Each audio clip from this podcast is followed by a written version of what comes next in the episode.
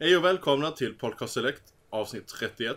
I detta avsnittet tänkte vi förbereda inför E3 som börjar om 2 veckor. Med lite E3-minnen, lite predictions och annat roligt E3-snack.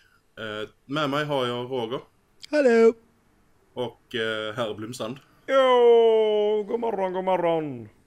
Ja, klockan är 7:15 på kvällen. Blomsand. Jag semester nu. Jag gick och la mig klockan 4 i morse efter att ha suttit upp med limpan och pratat om ingenting. Det lät som du somnade. Jag gjorde faktiskt det, men jag vaknade av er så att jag somnade till en kvart så blev jag skitpigg. Ja, men det var det du som låg och snarkade då? Ja, det var det garanterat. Ja. Jag bara sa, ja. Jag är vaken. Hur känns det att ha betalt semester? Det är underbart. Ja. Jag får spela spel och tjäna pengar. Det är som precis. Att jag håller på med e-sport nästan. Ja. Jag håller på med e-sport. Drömmen lever. Ja. Och så, nu håller jag på med Overwatch när jag väl är på semester. Så sen är jag tillbaka till jobbet och kan säga upp mig och bara spela Overwatch på heltid, vet du. Mm. Ja, men alltså spelar du Overwatch nu när du har semester, då blir det ju lite sådär pro-gamer e-sport. Ja. Det är klart. Yes. Nej, men utan att var alldeles för dryga och annat och dra ut på det här. E3 har jag, glömde jag faktiskt kolla upp där, när E3 var första gången med men det var 95. Jag vet inte om det var något E3 innan 95, för då Sega utannonserade sin Saturn. Och Sony utannonserade PlayStation 1. Där möjligtvis det var någon innan dess. Men när jag gjorde research för detta avsnittet så var det ju, oh my god, det har varit många highs and lows på under E3. Mest lows. Då, ja, det skulle jag tycker det i alla fall. Booth Babes är väl en av dem som de till och med förbannade under 2 år. Jag tror det var 2006 till 2008. Sen var de tillbaka 2009. Vilket var lite löjligt att de bannade, men det var ju vissa företag som verkligen gick all in och i princip hörde in strippor. Det var väl, jag vet att, nu vet jag inte om det var berätta, men jag vet att många grafikkortstillverkare och sånt är ökända för att ha typ wow, dude. Det är verkligen så här cringe-worthy alltså. Ja, men det är bara att kolla, alltså man kollar, det var något som har gjort en rätt intressant bild på hur grafikkortslådorna ser ut på 90-talet och nu. De var rätt fräsiga alltså. Och då menar jag fräsiga med typ tjena tjejen. Ja, de var inte sådär politiskt korrekta om vi säger så. Nej. Ja, men det är bara det visar egentligen bara vart de tycker att vi är idioter. De som visar att jag tror det är bara killar som spelar spel överhuvudtaget och så här, de tror att vi är dumma i huvudet helt enkelt. Men det har ju faktiskt förändrats, för idag är de typ jättegeneriska och typ power, black box, green neon. Ja, idag, ja. Det är ju, men alltså, jag har inga problem med alltså, konceptet eller boothbase i sig så länge du gör det lite classy. Alltså det finns boothbabes och så finns det boothbabes. Ja. Typ, alltså de som typ håller på och trånar typ på en typ Wii remote och sånt där, det är såhär wow. Men om det är typ så bara, hi, I'm an attractive woman. Hey, come play the game. I help you. Det är så här, ja, om det är en kille eller tjej, alltså, det hade varit skojande att vara booth guys också. Men jag ser inte vad det har med spel att göra. Alltså, jag ser inte, det är likadant som i boxning. Typ. Det går en tjej högst upp med en jävla siffra. Alltså, det har ingenting med alltså, det, jag tycker bara det visar liksom, att de behandlar oss som idioter. Att vi tänker med vår kuk. Liksom. Det är nej, men alltså, jag tänker att alltså, det kommer alltid vara tvungen att vara någon där ändå som presenterar det till. Självklart. Och, alltså, men då kan är det bra om det är någon som har med spelet att göra.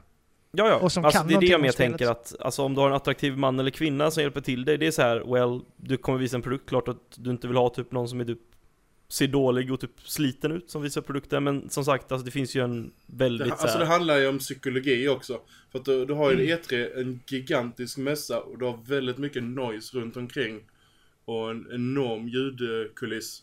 Och sen då för att locka till dig besökare så är det ett väldigt psykologiskt enkelt sätt. Sen kan man ju... Tyvärr. Ja, alltså... De spelar ju till... Alltså... Alltså... Hjärnsignal. Basic alltså, drive of the man. Ja, det är likadant som den här tv-showen Bar Rescue. Tafford. Alltså, det är ju... Alltså, bygga en bar och sånt, det är ju ren vetenskap. Och det är ju marknadsföring också. Det är ju rent psykologiska grejer så att, men alltså så länge de håller det någorlunda klassiskt så har jag inga problem med det. Alltså så länge de har hyfsat med kläder på sig, de inte sprinter och gärna att de kan mycket om spelet, då är det en helt annan sak, då är det så här. Ja, de får ju definitivt. Jag pratar här med någon av utvecklarna som står sig sleten ut eller pratar med någon som är inhyrd för att stå där och locka folk. Ja, visst. Jag tror bara de utvecklarna vill inte göra den biten. Vad jag har fått uppfattningen att alla de här alltså intervjuer man ser, typ när det är så här Watch Dogs eller spel på G, de flesta ser ut som att snälla jag vill inte vara här, jag har inget med PR att göra, jag vill bara utveckla spel. Ja, typ. Mm. Det är därför alla de här intervjusessionerna är ju, de är förbokade och sker på helt andra ställen, oftast hotellrummen i anslutning till mässan och sånt. Det är därför det är kul att se sådana här utvecklare som Unravel-utvecklare till exempel, som bara lyser glädjen när de så pratar om sitt spel. Alltså så. Det är kul att se ändå att det brinns på det sättet. Han och men Sky-snubben är också rätt energisk och typ håller på och typ, han bara håll this game och så bara typ garva hela tiden och bara känner alltså att det här är mitt projekt. Det märks ju verkligen att det skiner ju igenom. Bara det gör att man vill köpa spelet, tycker jag. Mm. Men om vi ska ta lite så här vi börjar med the worst of E3, sådana här riktiga katastrofgrejer som har hänt, eller man ska se det så här retrospekt så kan man faktiskt skratta åt en del av dem. Det första som jag kom på att tänka på det var ju 1995 när Sega lanserade Sega Saturn, visade upp den första gången på sin presskonferens och så kommer Segas vd upp och säger nej, ni kan köpa maskinen imorgon. Och då bara tänker man, vänta nu här, en maskin som skulle komma under hösten och nu släpper ni den dagen efter. Way to go och fuck upp det för affärerna. Alla förbokningar och folk som står i kö och hopp. Kul. Kan jag bara var inte den en snabb reaktion typ att de blev omsprungna av ett annat företag? Ja, alltså de ville få en headstart till mot Nintendo 64. Mm. Men, och så gick det alltså, som lik där. Så gick det som lik, det var ju... Det kändes som det var lite spiken i kistan för Sega, den här Saturn-lanseringen. Sen kom ju Dreamcasten där och det var ju inte... Man måste ju uppskatta Sega alltså så för att de gick ju först i bräschen med grejer. Mm. De testade verkligen och bara gick all out liksom. Och tyvärr så håller det ju inte, men det är säkert, de andra har ju säkert lärt sig jättemycket av Segas misstag. Kan jag tänka alltså, tyvärr så Dreamcast var en riktigt, riktigt bra maskin. Mm. Men den fick inte det här stödet från utvecklare och annat tyvärr. För det var en extremt kompetent maskin när den släpptes. Alltså hårdvarumässigt så låg den ju i framkant. Ja. Jag tycker fortfarande jag spelar fortfarande ganska mycket spel på den här som jag alltså som fortfarande jag tycker håller jävligt bra.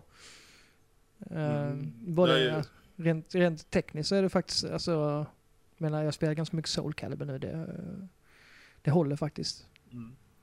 Alltså förutom Saturn skulle jag säga att Dreamcast är nu den Segas bästa maskin. Saturns fördel är att den hade bättre utbud av spel än vad Dreamcasten hade. Men, jag tycker Megadrive ligger topp där. Eller först Dreamcast, sen Megadrive och sen Saturn. Men det är för att jag inte har spelat så mycket Saturn överhuvudtaget. Så jag kan inte säga så mycket om den maskinen. Ja, okej. Nej, men det är förståeligt. Saturn var ju den kom ju i princip samtidigt som PlayStation 1, så att det var ju den här skolmentaliteten också. Nintendo versus Sega, fast nu var det Sony versus Sega. Ja, men det var väl en sämre version av PlayStation, var det inte det? Ja, det var det. Och sen då, PlayStation 1 kostade ju $100 mindre också när den kom. Men det var ju väldigt mycket multiplattformspel. Och sen var det väldigt många... exklusiva spel mellan maskinerna. Det var väldigt mycket exklusiva spel skulle jag säga som maskinerna fick. Ville du spela en typ av fighting-spel så valde du maskin 1. Ville du spela en annan typ så valde du maskin 2 och så vidare. Så de skiljer sig väldigt mycket men ändå Sony drog det längst av strået. Jag tror det var mycket för att Sony verkligen vågade vad heter det? Chansa och med nya upplevelser och sånt på sin maskin. Och sen då $100 prisskillnad, det är en del. Det var ju definitivt mycket 95. Mm. Absolut. Jag vet inte hur du säger, Blomstrand, om du hade fått valet mellan de två maskiner back då. Det är väl nästan inte så svårt att gå över till och köpa en Sony då. Jag somnade nästan, förlåt. Nej, men jag var ju med när det... jag stod i valet också. På den här tiden var jag typ 3 bast. Liksom, då så här. Det här. Nej, men om du tänker efter, så alltså, du fått det här valet mellan... Det är ju likadant val som vi fick nu med PlayStation 4 och Xbox One. Vi snackar om PS1 och... Saturn. Nej, jag tar PS1 alla dagar i veckan i alla fall. Det var ju $100 prisskillnad. Och... jag skulle nästan säga att Saturn hade bättre launch-lineup än vad PS1 hade. I alla fall för mig. Men sen... jag hade tagit PS1 för att du har en hel del plattformspel och kollar jag på lineupen så tycker jag att det är spel som inte ser mig med, men som sagt. Det är väldigt individuellt. Ja, som alltid. Det drogs också faktiskt upp till en av de höjdpunkterna på E3 samtidigt där. Sonys, när de piskade till Saturn då med... sätta sin prislapp $100 under med PlayStation 1. Och då, det känns lite som att det var exakt samma grej de gjorde nu då med PS4 versus Xbox One. De hade 2 olika priser i sin under planering. Sen avvaktade de då Microsofts presskonferens för att se vilka pris de satte. Och sen satte de sin 399 prislapp. Ja. Jag har ju en liten teori där också. Deras, en av de sämsta eller värsta minnena jag vet är när de presenterade sin PlayStation 3 och satte den på 599 och det blev dödstyst. Det är nog något av det värsta jag har sett i ren train wreck crash. Ja, jag har bananen, med, men... PS3-bananen och sen så just det priset och det var, nej, det var, ja. Så att de kanske lärt sig lite sen den förra lanseringen eller så. Ja, jag har nog aldrig varit med om en presskonferens har blivit så tyst. Som när det priset kom. Nej. Det var samma när de presenterade PSP, va? Retracer. Det var samma. Ja, var det? Det var samma. Kasserai, han försökte göra... hela den presskonferensen. Usch, ja. Mm. Ja, det 2006, Sonys 2006 presskonferens är inte en av deras bästa, om vi säger så. Nej. Där var mycket floppar på den. Det var en av mina värsta. Om vi fortsätter på värsta så är det en av mina värsta. Speaking om värsta hela presskonferensen, så vi har ju 2010 års Konami. Den var ju... Konami gör det här quote unquote smarta valet och har en massa japanska utvecklare på scen som inte kan engelska. Och det var så mycket awkward moments och lost in translation och konstiga uttal under hela den presskonferensen. Så var det... jag bara satt och undrar, jaha, vad håller Konami på med? Jag har en till. Du har en till? Ja. Om man tänker så här, Wii gjorde stor succé, sålde hur mycket som helst. Alla gick och väntade på uppföljaren. Ja. När den väl ska revealas så döper de den till Wii U. Och ingen förstår om det är en konsol eller om det är ett tillbehör eller de vet inte ens om den revealade. De bara, det är en sak, du håller i din hand och vad är det? Och så, ja, det var den konstigaste utan att se sitt helt liv. Men de visade ju bara handkontrollen, de visade ju inte maskinen så folk trodde det var ett tillbehör till Wii ju. Så man satt ju som ett frågetecken och bara, vad fan var det som hände? Men det var så här, revealade de en konsol? Gjorde de det? Man fick fråga folk, bara, såg du något annat? Nej, jag vet inte. Nej, jag fattade inte. Det ändå, alltså folk, både oss och andra inom spelindustrin och liknande som ändå har hyfsad koll på grejer. Satt som frågetecken och undrar, jaha, vad är det de har utannonserat för någonting här exakt? Och sen, ingen. Namnet gjorde ju inte heller mycket för hjälpen. Nej. Och det lär de nog inte om igen. Directory to you. Ja. Nej, det är också en... jag måste ju, i modern tid, alltså jag har ju följt E3 senaste 4 åren med järnhandske. Men innan så har jag varit så här till och från. Och... ärligt talat, jag skulle säga att Nintendo förra året, efter den konferensen så kände jag bara, jag hade tappat livslusten. Det är mitt favoritföretag från min uppväxt. Och det var något av den sämsta bara kollektionen av spel jag sett. Ska du se detta året då? Ja, det blir ju ingen den här gången så du slipper det bli. Nej, men jag håller med dig. Det var väldigt underwhelming förra året. Man förväntar sig ändå en viss liksom charm av Nintendo. Och du vet vad så här, och du vet när de visar upp Metroid-grejen, du vet alla fansen skapade en petition och bara take it away, it's not worthy of the Metroid game. Nej, jag är ingen alltså gigantisk Nintendo-fan eller Metroid-fan, men när man kollar på det så bara skakar man på huvudet och undrar vad håller de på med. Det ser ut som ett mobilspel eller flashspel och typ någon som är en universitetselev typ som har gjort ett spel på 2 veckor. Inget illa mot utvecklarna, men den har varit med om många sådana här. Om vi minns ju Wii också, Wii Music eller vad heter det? Jag satt och diskuterade med Blomstrand innan alltså. När de går upp på scen och totalslaktar World 1-1-trailern och alla ser så glada ut. Ja, de verkligen så här inlevelse på allting. Och så se Miyamoto stå där, alltså det är ont att se honom stå där så alltså. Ont, det gör ont. Ja. Den Wii Music eller var katastrof. Den får ni YouTube om ni inte har sett den. Det är fy fan alltså. Apropå riktigt cringe så här gimmicky spel. Wonderbook. Ja, herregud. Den var så jävla lång den presentationen, typ 10-15 minuter. Ja, och det var exakt i slutet av PS3:ans generation som man bara, nu kommer familjerna bara köpa konsoler, den droppade pris och bara Wonderbook, och vi fans bara sitter där bara, när är det här slut? Alltså konceptet var ju väl helt okej. Men sen exekveringen var inte det bästa. Och sen var det var inte världens bästa presentation. Det var alltså, det var ju nästan uppe med Kinect-presentationen, för den var ju också katastrofal. När Microsoft visade upp Kinect för första gången. Men den här ungen som skulle stå och leka med Kinectimals, då bara sagt nej. Kommer ni ihåg Skyward Sword? De hade problem med Wiimotesen på scenen och sånt. De skyllde på att det var för många som använde wifi i lokalen. Ja. Bra där. Get them wifi users, you destroy your release. De var det. Kan ni stänga av i wifi, tack? Ja.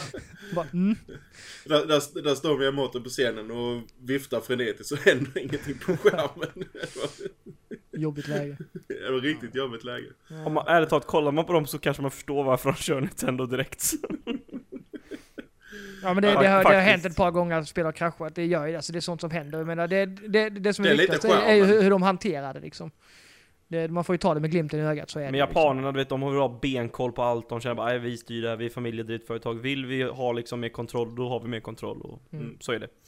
Men alltså vi har ändå fått se, om man ska säga överlag, så har vi fått se mer och mer ändå live gameplay ändå på mässan. Men jag tror att en del av det ligger i att de vill kunna zooma in på handkontrollen som han som står och spelar, bara för att visa världen att det här är inte något förenderat, inspelat, utan det här är faktiskt äkta gameplay. Jag tror folk, alltså konsumenter som spelar, alltså fler och fler har blivit mer insatt och säger att om det inte är gameplay, då bryr jag mig inte. Precis. Och är det inte gameplay, då är det liksom, då spelar det ingen roll varför visar ni än spelet. Och alltså jag kände att senaste 2-3, jag tror att i början av alltså i slutet av förra generationen och början här så var det en hel del CGI eller CG-trailers och teaser-grejer och sånt där. Och det är så här, varför ens? Alltså om du ska visa något, gör det med liksom en boom. Och det har ju blivit så att de måste visa upp saker nästan för att vi har nya konsoler liksom på The Horizon, och då måste du visa upp något. Och då har det blivit så här jobbigt att du får en logotyp typ. Vi fick Gears-logotypen, var det 2 E3s för? Var det 2014 E3 va? Fick vi en Gears-logotyp? Sen fick vi väl, det var förra året vi fick det här svarta gameplay-demot. Ja, men tänk om det hade varit första gången, ingen pratar om det, en logotyp kommer upp och du får det. Det är lite som Ubisoft körde sin sista grej. Det hade varit så mycket mer effektfullt, och du hade fått pure gameplay och folk hade bara holy shit, det här kom från ingenstans. Istället visste vi, okej, Gears är på väg. Det är ju ett franchise som det är likadant som, det är inte någon högåt som precis att Rockstar kommer att göra ett GTA 6. Eller Red Dead. Alltså det är vissa spelserier som vi vet om. Det är inte utan att säga att man alla vet att det kommer. Fallout 4 var ju ett av dem också.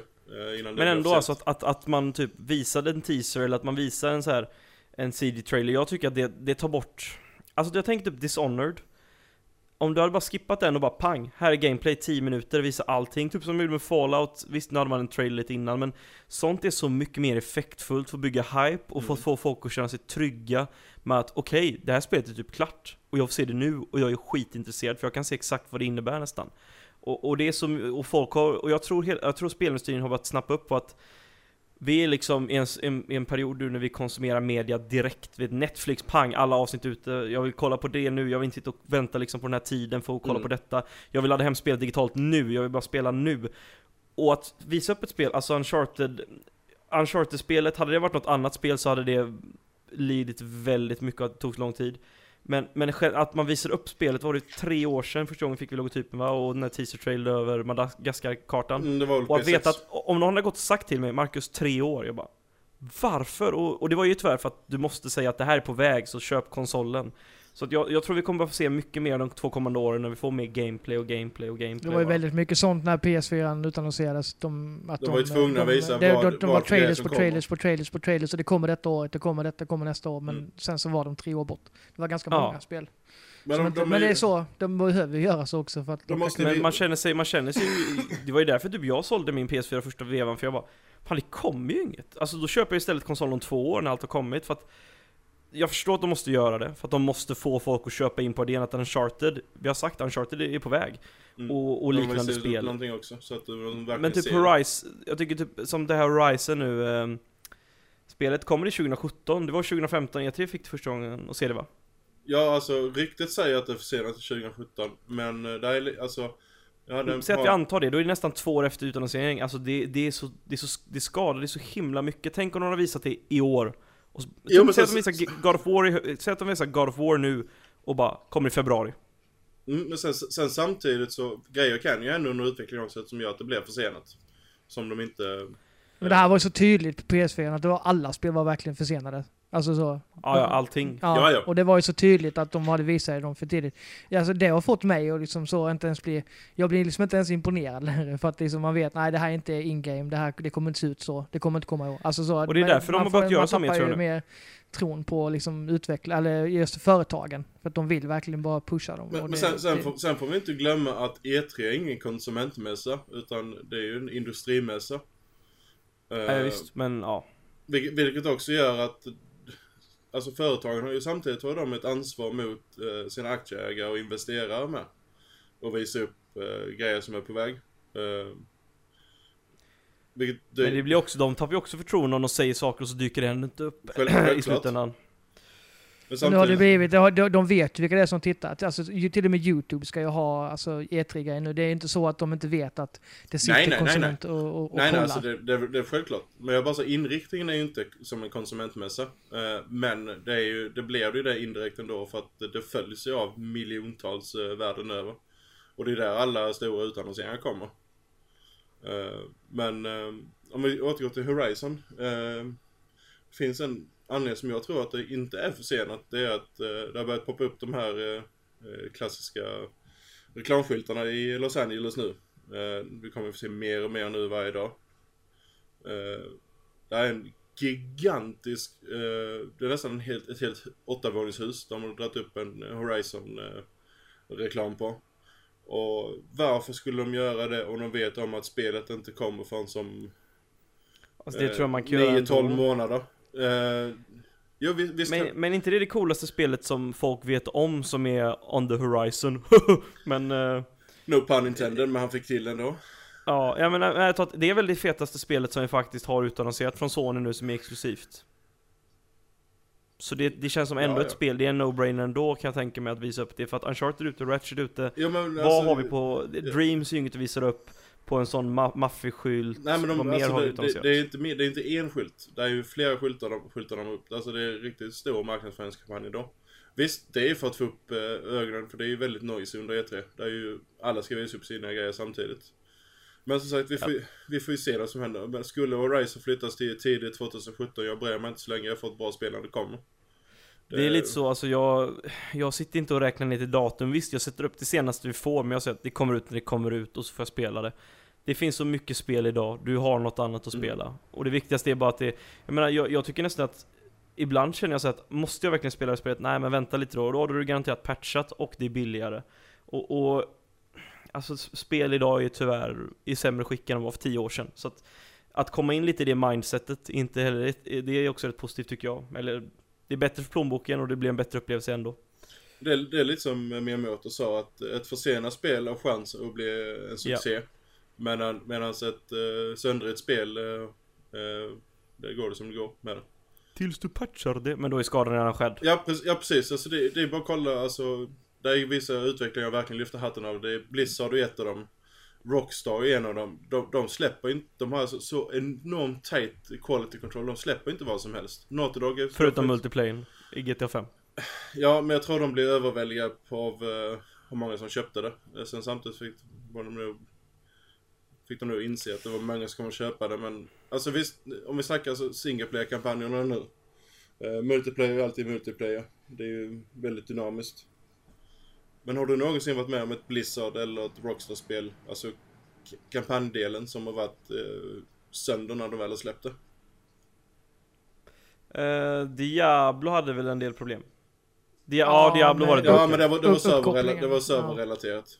De kunde inte spela första dagen. Det är fortfarande relaterat till spelet. Det var ju typ just som SimCity var ju också helt crash. Alltså, det spelet förstördes på grund av det. De hade ju den här DRM-grejen på PC. Det var ju liksom disaster verkligen.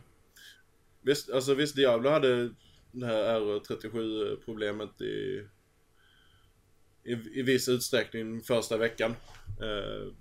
Vissa tidpunkter var det värre än andra. Men visst, du har rätt i det. Men alltså, de har det ju rätt bra också. För de, till skillnad från andra, så säger de det kommer när det är klart, säger de. Mm. De behöver inte gå ut med datum på samma sätt som de andra som är ägda av större företag. Alltså Rockstar kan ju utan att säga ett nytt spel på nyårsafton om det skulle vara. De kör sitt eget race. Men tror ni verkligen, alltså de gick ut idag nu och sa liksom att men de var två, eller jag vet inte om det var rykten eller nej, var det är gammal quote. Okej. Men tror ni att vi får Red Dead under E3? Att de visar upp det på typ Sonys eller Microsofts konferens? Det kommer garanterat inte, det kommer i så fall vara Sony skulle jag tro. Nu pratar vi predictions redan. Men det är väl rimligt att gå över, eller? Okej, vi har inte pratat om de bästa. Vi kan väl hoppa fram och tillbaka lite, Roger. Okej. Ja, jag bara tänkte om vi hade någon plan. Vi hade en plan, men den försvann. Okej. Vår prediction av podcasten bröts, va? Fortsätt. Ja. Blomstrand åt upp den när han höll på med sina övergångar. Nej, men om vi ska...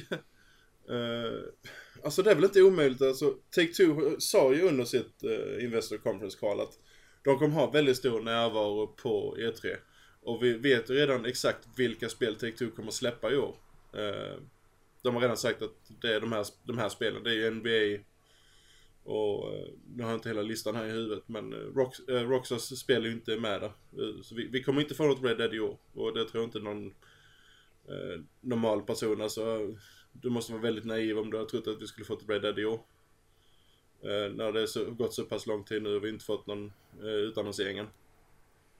Det är väl att vissa hoppas fortfarande, men alltså de gör inte det med så kort varsel. Nej. Bethesda gjorde det.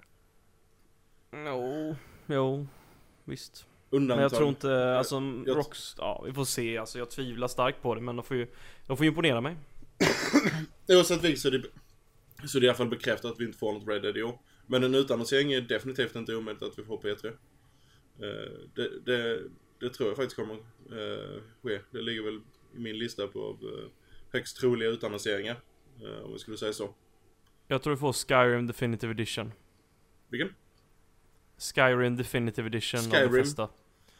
Ja, för jag vet inte vad fan de ska visa upp på den konferensen. Alltså, det kanske är ett Evil Within 2 eller något från studion i Uppsala som gjorde Wolfenstein, men annars är det ju bara typ Fallout 4, hej vi har sålt så här många spel, nu har vi mod support till konsol, det här är våra expansioner. Dishonored gameplay, men sen tar det ju typ slut. Och jag tror att då får vi Skyrim Definitive Edition och Evil Within 2 eller något från studion Uppsala. Sen kan inte jag tänka mig vad annars de ska visa upp liksom. Så att, och lite typ, typ Doom, vi sålde så här många ex och typ kolla på kartor som folk har skapat till det här. Det är frågan, alltså vad Machine Games skulle hålla på med.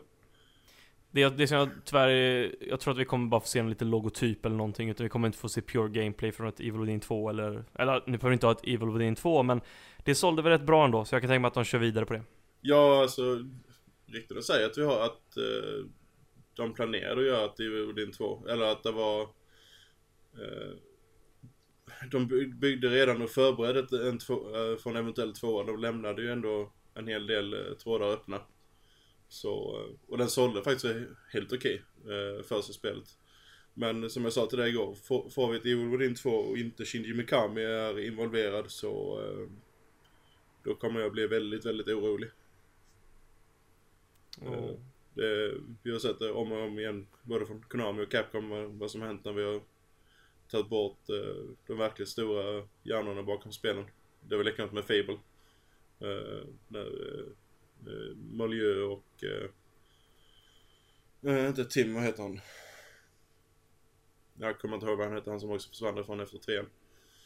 Men hur som helst, Bethesda, ja det är som du säger, det är inte mycket egentligen förutom Dishonored. De måste ha ett spel, men jag hoppas fan bara vi får gameplay eller något, så inte är en sån här logotyp och de pratar lite om det. För att jag tror det att de kommer nog inte tillbaka nästa år, inte efter Fallout, men alltså det kommer bli mycket mer små lullulsaker den här gången, du vet att de pratar om sina framgångar. Men vilka mer IPn har Bethesda?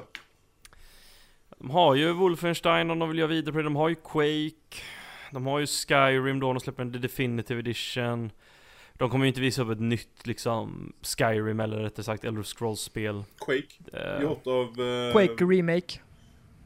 Jag tror inte en remake, jag tror alltså så för ett nytt spel, alltså Quake gjort av Machine Games. Det vore ju skitcoolt alltså. Men det är ett multiplayer-spel, så det enda man behöver där är multiplayer egentligen. Det är den. Men de har ju redan den här multiplayer, vad fan heter den? Quake som går på webbläsarbaserat. Ja, som fortfarande är stor. Quake World. Vad sa du? Är inte det Quake World? Som de använder samma namn, eller de handlar om ett annat namn för webbaserade. Nej men alltså kolla ju bara alltså, Machine Games gjorde med Wolfenstein-spelen, så jag tror faktiskt de kan lyckas göra en Quake-kampanj värd namnet. Jag tror inte de kommer göra multiplayer primärt, utan men jag vill ha en singleplay-kampanj med Quake. Det hade varit nice. Nej, det hade inte jag velat. Inte? Nej, jag tycker man ska hålla det. Jag menar, alltså... Ja, men Quake 1:s kampanj var faktiskt bra. Då har du ju 3 feta kampanjer. Du har Doom, du har Wolfenstein, du har Quake. Ja, men till skillnad för Doom var ju gjort som en...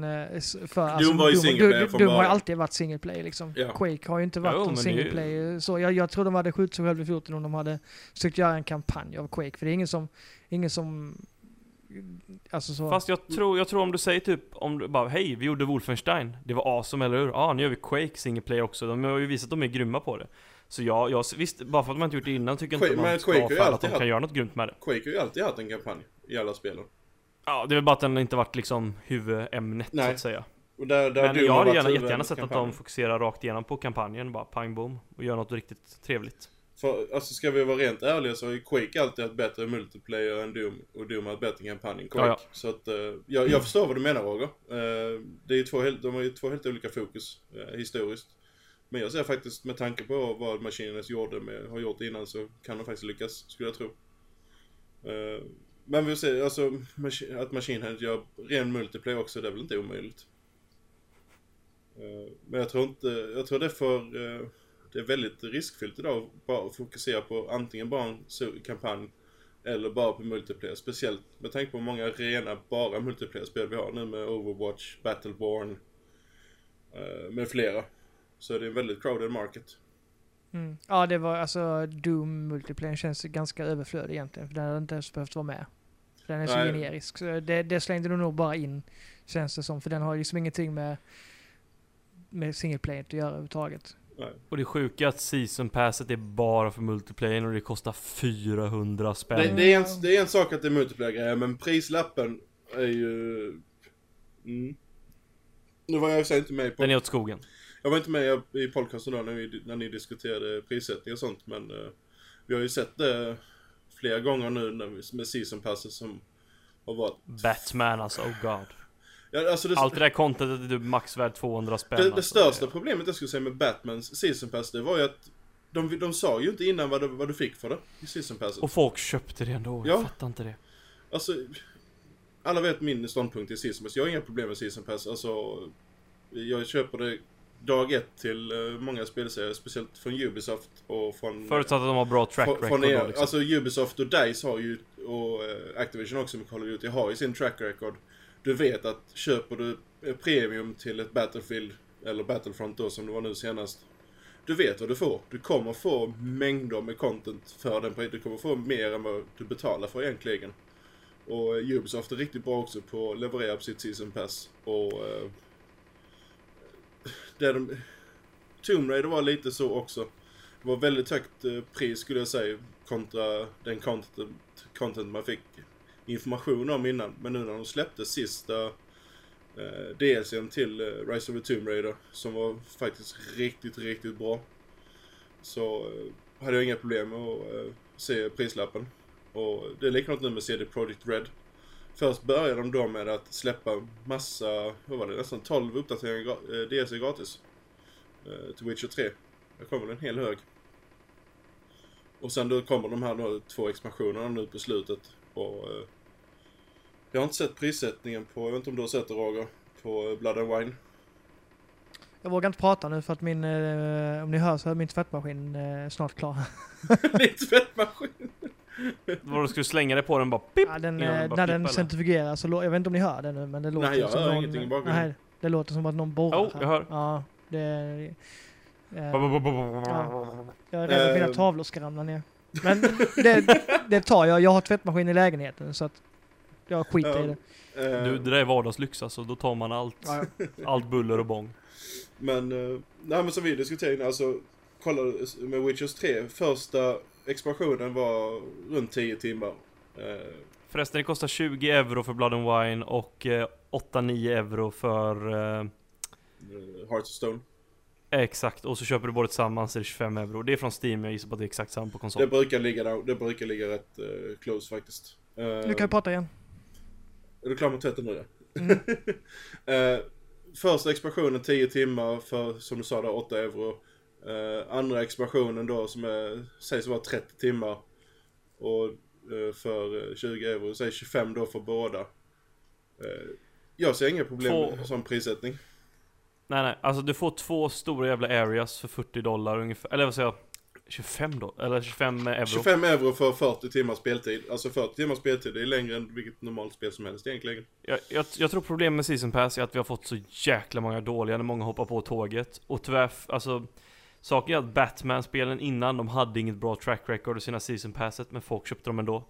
Och alltså det finns som sagt, Battlefield, grymma Season Passet, alltså, och det är ingen... Alltså för mig är det ingen skillnad på deras tidigare expansioner. Det är för att du betalar ungefär 2 expansioner för deras season passet och du får ungefär vad du fick back in Battlefield 2 Days i form av banor och saker. Så att där har vi liksom några som jag litar på 100% för att de har gjort den grejen i det är likadant Activision tidigt, tänkte jag säga, men väldigt länge, och samtidigt har du liksom utgivare som VB Games nu.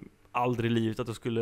Och inte Fallout heller. Jag menar, som jag förstår det, den här Far Harbor heter den, va? Ja. Det är väl den första de har släppt nu som folk bara, men det här är bra. Jag bara, fan, det har gått ett år snart. Ja, men det är ju först alltså story-relaterade deras. Den andra var ju egentligen bara tillägg till spelet med lägg till... Men det är också, jag tror folk som köpte det så sitter de bara, oj, det går 10 månader först. Nu får vi story-grejer. Bara, varför släppte de ens? Visst, jag förstår varför de släppte Season Passet, men... Det är ändå, jag tror sånt, att få sitta och vänta i liksom över ett halvår för att få någon vettig content, sånt får folk att liksom... Det är sånt som får folk att känna att Season Pass är bara cash grabs och grejer, medan i Battlefield så är det en helt annan sak. Det är expansioner i form av mindre updates. Där gjorde CD Projekt Red bra, att de hade de här gratis små grejerna, alltså både vanity-grejer och lite vapensets och sånt kontinuerligt då, under tiden innan första expansionen kom. Och det de faktiskt släppte ut där med vapenuppdateringarna, den här klassiska Dragon Age Horse Armorn och sånt. De släppte ju allt sånt gratis där många andra hade tagit betalt för det. Det kan väl vara en del också. Klart. Hur kom vi in på det här? Men CD Projekt har ju typ blivit good guys, industry guys. Alltså det... Jo, men de sätter ju press på de andra ju. Och det är väl bara positivt. Alltså de spelar en annan division, gör de. De ser ju att den goodwillen de får där, det gör att de säljer mer spel för att när spelarna då ser att de får en massa gratis grejer också. De är exakt där EA vill vara. Ja, men där EA aldrig... Och jag har försökt hamna i en bättre sfär och jag tycker de ligger bättre till idag. Men det var bara när jag kom ihåg de släppte Unravel, då var det många som typ ifrågasatte bara... Det här är bara ett försök för att skapa goodwill. De försöker släppa något fint sött spel där man springer ut i svensk natur. Bara, typ conspiracy theory nästan bara. Och visst, det är väl säkert en PR-move liksom att vi måste bredda vårt library. Och vissa kan se det liksom Som att det bara är det, men sen, jag menar, det är ju men de breddar sig DICE, liksom. Det är klart att de är ju EA idag, och det är klart att de vill visa upp ett coolt spel som ser ut som Sverige, men det säger ju någonting att folk är så liksom, det är nästan infekterat. De vann ju fan 2 år i rad, var det väl, att de vann worst company. Ja, men bara att EA vinner, alltså bara det är ju patetiskt. Det är ju ett skämt i det första. Ursäkta svenska, men riktigt jävla katastrof. För där finns så mycket företag, alltså som verkligen... vad heter de, Monsanto eller de här som håller på med massa grödor och skit och alltså fördärva typ vattendrag och gör att folk får cancer. Ja, och allt möjligt. Så får alltså, det säger en hel del om hur rabiat spelfans är. Men nu har jag ingen ens koll på hur vi kom in på season pass från Doom, men nej. Att det var onödigt, det kostar 400 spänn. Ja, det kan vi vilja komma fram till. Nej, men nog om Bethesda. Vi kan väl komma fram till... Det kan bli lite överraskande, men sen samtidigt så de har inte... Kan bli lite tomt också. Det kan bli lite tomt också. Det kan bli så att de har tre titlar och sen har de nästan en 20 minuters presentation per titel, och då kan det bli lite långdraget.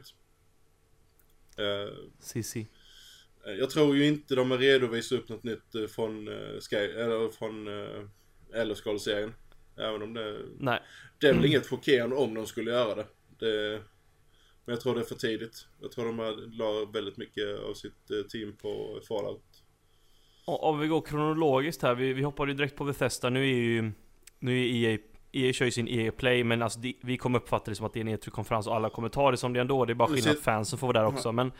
Men alltså jag tror det kommer bli en jäkligt bra presskonferens. Vi kommer få se en massa gameplay från Battlefield 1. De glider på hypevågen och striden mot Call of Duty där. Vi kommer få se svinmycket från Mass Effect Andromeda. För mig så... vi kommer säkert få se stats eller något så här. Oh, this is Mirror's Edge, we sold this many games. Kanske. Och sen en massa sportspel och typ någon kommer in och säger bara football is beautiful. Och man bara snarkar typ en halvtimme. Alltså i sportsegment, herregud, det är rena snorfesten. Vad tror vi att vi kommer få se Criterion-spel när de visar upp för typ 2 år sedan när de hade typ fest typ massa kameror? Nej. Alltså det är så first person och de där grejerna. Nej. Du tror inte vi ser det? Nej. Tror du att de har lagt ner det till och med? Vi har inte hört... jag tror det, fast jag kände bara att no. Det kändes som det var en ren utfyllnad också. Men för mig så har EA ett enda jobb. De har en enda grej de ska leverera. Och det är Andromeda. Mass Effect. Och Battlefield 1 tycker jag. Men det vet jag att det kommer att ske. Men alltså, utöver det vi vet. Alltså, de måste leverera Mass Effect. Det är också ett spel som inte skulle utannonseras så tidigt. Ja, definitivt. De var ju... Vad är det, 3 år snart? Ja, och de var medvetna redan då att det här är 3-4 år framåt i tiden. Vi har ju fått 2 E3s när de typ någon utvecklare har någon sån här fancy bakgrundsmusik, sitter på kontoret och pratar om projektet typ, och vi ser typ 2 sekunder gameplay på typ, det där ser snyggt ut, och så bara, hopp. Och det är det enda vi har fått på typ 2,5 år, så det är som du säger, de måste verkligen visa allt. De måste visa karaktärer, mellansekvenser, gameplay, alltså allt. Plans vs Zombies 3. Nej. De tjänar så mycket pengar på 2:an så jag tror inte de kommer... Men jag har inte spelat det faktiskt. Jag spelar 1:an väldigt mycket. Jag var lite besviken på 2:an. Är helt katastrof. Har de ens tweakat Rose eller vad heter? Nej, de har knappt gjort någon balansering. Men det är fortfarande, alltså UN är fortfarande ett clusterfuck. Alltså bara hitta... Jag kommer ihåg när jag spelade betan. Jag var helt så här bara, nope, they destroyed it. Nu vet jag inte, nu kanske de har fixat det. Men jag får se, jag köper kanske på en summer sale, winter sale, när det kostar en 100 eller någonting. Ja, men sen samtidigt är det rent online-spel också, så är det lönt. Om du tar någon och spelar med. Jag kan spela, jag har det. Men jag spelar på PC. Jaha. I alla fall det spelet. Suckar Roger bara. 360p-scope, vet du. Roger bara suckar så känner sig utmobbad. Nej, det är väl jag som är mobbad, rättare sagt. Det var inte stor skillnad från ettan dock. Du som är mobbad, du väljer ju att spela på PC det spelet istället ju. Ja, men alltså det är ju the struggle när man spelar på PC eller konsol ett bra tag, man bara jag ska få PC, och man bara but my friends. Ja, precis. Och så skaffar man en PS4 igen och bara this is better. Det är så här min Hugo, gå och sätt mig vid datorn på dagen, slå på PS4, gå in på PS4 Partchat, lägga PlayStation 4-kontrollen bredvid och koppla in strömkabeln i den och sitter på XCOM 2. Vad säger Roger? Vad vill du se? Finns det något du vill se förutom allt vi vet kommer vi får se? Nej. Det finns inte så mycket där. Det är en annan grej vi har glömt, eller jag kommer på nu när jag frågar Roger. Vänta. Ursäkta, Haze Light. Mm. Ett av dem. Det måste de fan visa upp nu, för nu var det fan 1,5 år sedan. Ja, och det var ju på den här vintergrejen, inte nu i vintras, men förra vintern. Så de visade upp det på den här awards-grejen, när det faktiskt var första rekorddeliga de gjorde. Mm. Och 1,5 år när man ändå visste upp ett sånt mindre projekt, det måste liksom ha kommit på goda vägar sedan dess. Och jag menar, baserat på hur bra Brothers var, så kan vi nog förvänta oss rätt bra grejer där igen. Så det kommer vi säkert, det blir väl det här årets, inte Unravel, men det är inget som slår det. Ja, men kan ju vara det, alltså det är motsvarigheten. Deras här mindre, lite mer egna spel. Mm. Jag tänkte på ett annat spel som EA har licens för. Vilket då? Tänk efter lite. Vad har EA licens för? Rätt nyligen. Basket? Det börjar på stjärnor. Alltså på engelska heter det Stars. Star Wars menar du? Ja, tack. Ding, ding, ding. Hur mycket spel? De har inte de 4 spel under utveckling just nu. Men vi ser på Amy Hennings spel. Star Wars-spel. Det skulle inte komma från 2018 eller något, skulle inte det? Men då är det ju perfekt timing och det är 2 år innan bara. Det är ju standard nu. Ja, jag för mig det var satt i 2018. Nej, jag har inte sett någonting. De sa, jag vet att det är då rätt Roger, de gick ut och sa typ att men vi ska släppa ett spel typ innan 2017 eller 2, så ska vi släppa ett 2017 och sånt, eller 18 och sånt där. De hade någon timeframe som de gick ut med. Jo, men de har ju som sagt flera spel. Det spelet som skulle kunna komma i 17, det skulle jag tro att det är Aimings, och sen det som kommer efter 18 skulle i så fall vara det nya som Battlefront 2 kommer väl nästa år, det tror jag. Ja, de har sagt det redan. Ja. Det är klart. Ja. Battlefront 2 kommer 2017, Battlefield 1 kommer 2016 och de kommer liksom hoppa mellan varandra. Men det är ju ett annat Star Wars-spel som också nyligen utan som under utveckling.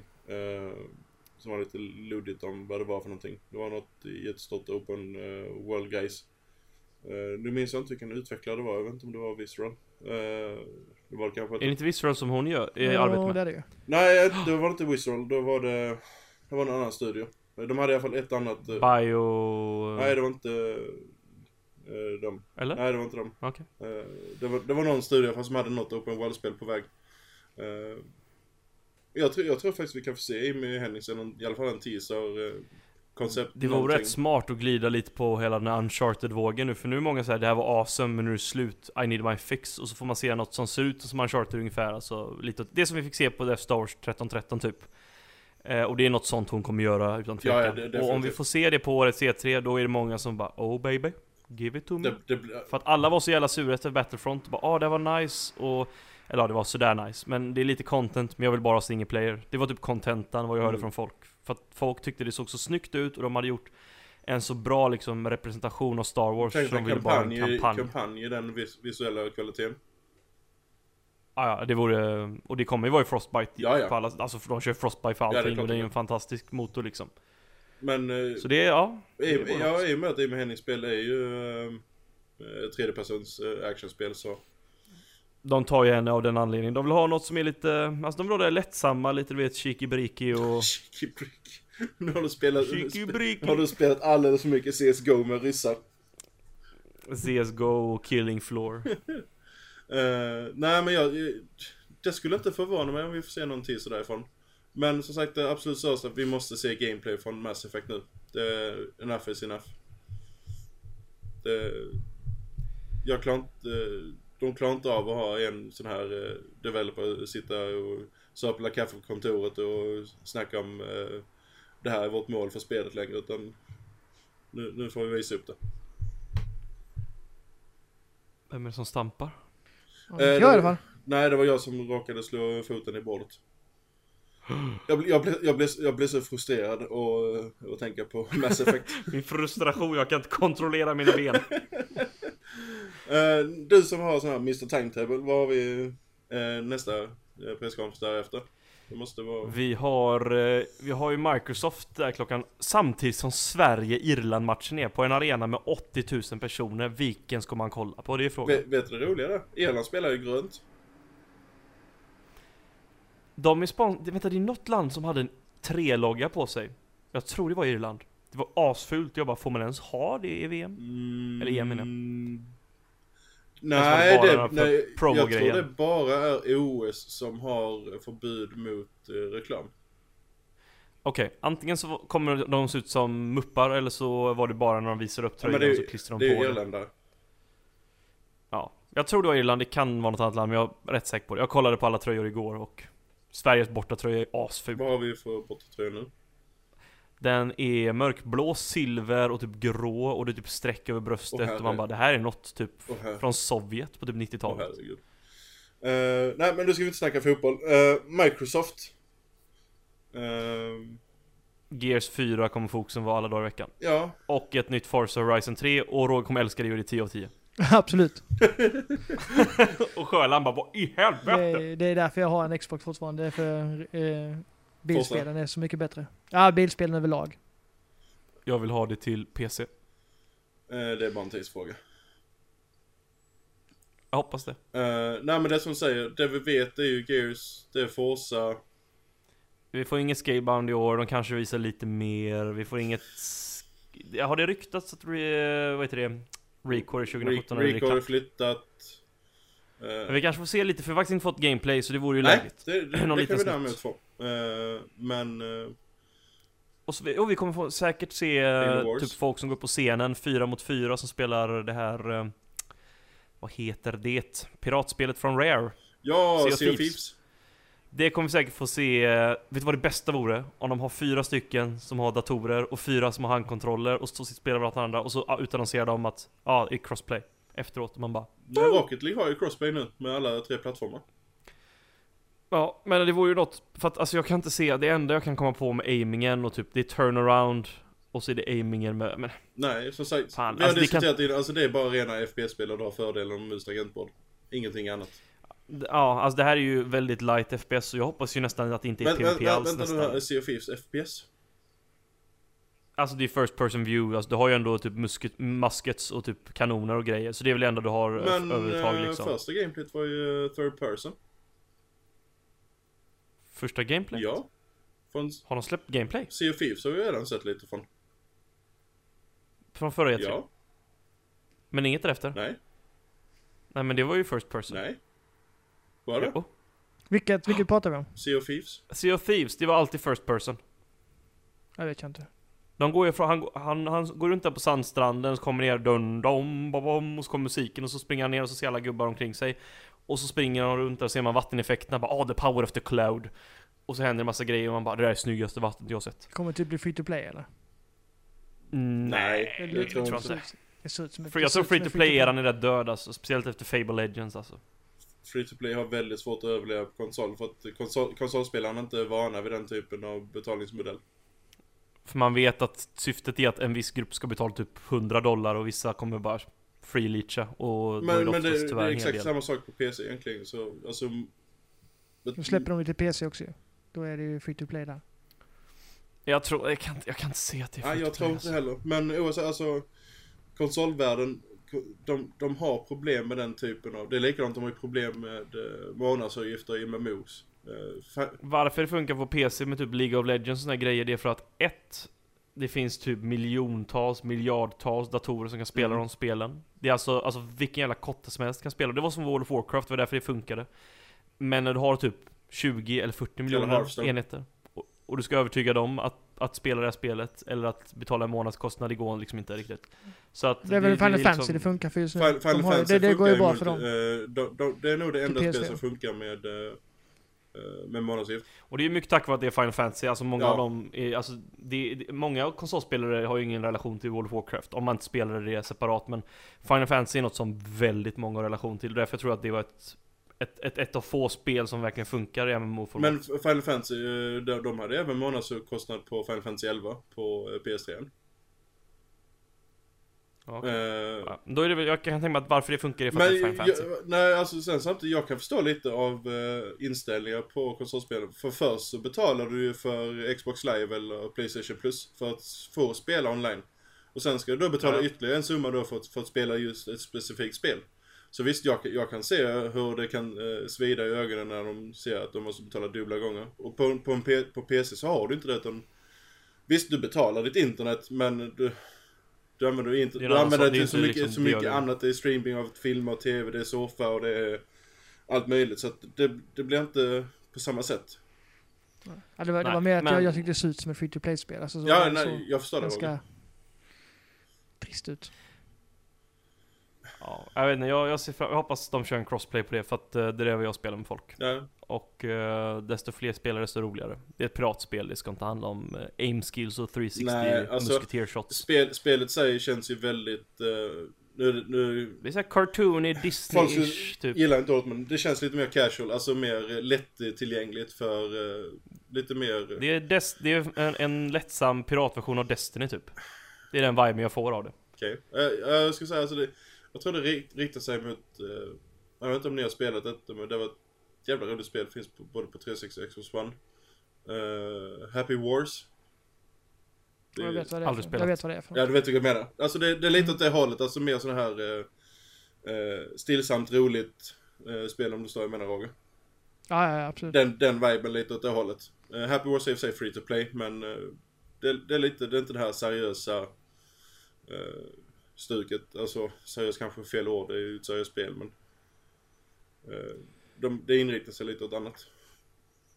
Jag tror vi får Inside i år. Så what now? Inside, de som gjorde Limbo. Ja, visst, den här spirituella efterföljaren. Ja, exakt. Det kommer, det måste komma i år alltså. Det är ju några danskar som håller på med det, de som gjorde Limbo. Och jag tror det släpps i höst som deras typ Ori title, vad fan kallar det. Så att de har något litet indiespel. Danskar är ju bara tid att utveckla spel 6 månader av de 12 månader om året ju. Varför det? Resten så stormar de ju fotbollsplaner och dricker öl. Det är sant. Skämt åsido, men där har vi faktiskt inte fått sett någonting sen utan att säga. Det är lite lustigt faktiskt. Nej, jag kan tänka mig att det är lite developer hell. Eller de typ gör en lite... Ja, vi får se. Men det borde ju komma annars. Med tanke på hur bra Limbo var så har jag ju stora förhoppningar på detta också. Ja, jag tycker det ser bättre ut än Limbo helt klart. Men jag gillar den här fortfarande minimalistiska artstylen och liksom sepia-tonen som nästan är konstant i det här spelet också. Så att... Mm.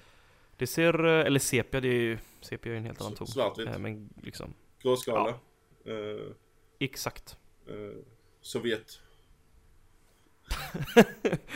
Yeah. Nej, men vad har vi mer? Alltså, tror inte det är så mycket mer ärligt talat. Alltså, om vi inte får någon surprise, men alltså med tanke på ryktningar med Scorpio och allt det där, så vet du fan om de kommer visa upp något mer än vad vi förväntar oss. Alltså typ ett folk. Samtidigt har ju Phil Spencer gått ut och hypat sönder presskonferensen som vanligt. Men han har väl gjort många, det har jag, alltså, det brukar alla tutorhorns liksom. Det har han i och för sig gjort de senaste 3 åren också. Men alltså var... Vilket är inte konstigt i han driver företaget, men man tar ju det mindre seriöst när han säger det gång på gång. Det får ju ändå det är en tunn linje mellan överhype och promotion. Men nej, att de visar upp Slimmen eller den här Xbox One Lite. Scorpio. Nej, inte Scorpio utan Xbox Lite. Jo, det tror jag kommer att ske. Nu vet jag inte om ryktena stämmer. Det är 2 rykten. Antingen att det är en Xbox One med 2 TB hårddisk mindre. De går från Betamax till VHS-storlek. Alltså den blir mindre. Och sen riktigt nummer 2 är att den är streamingorienterad också, så att den bara ska streama spel och allting.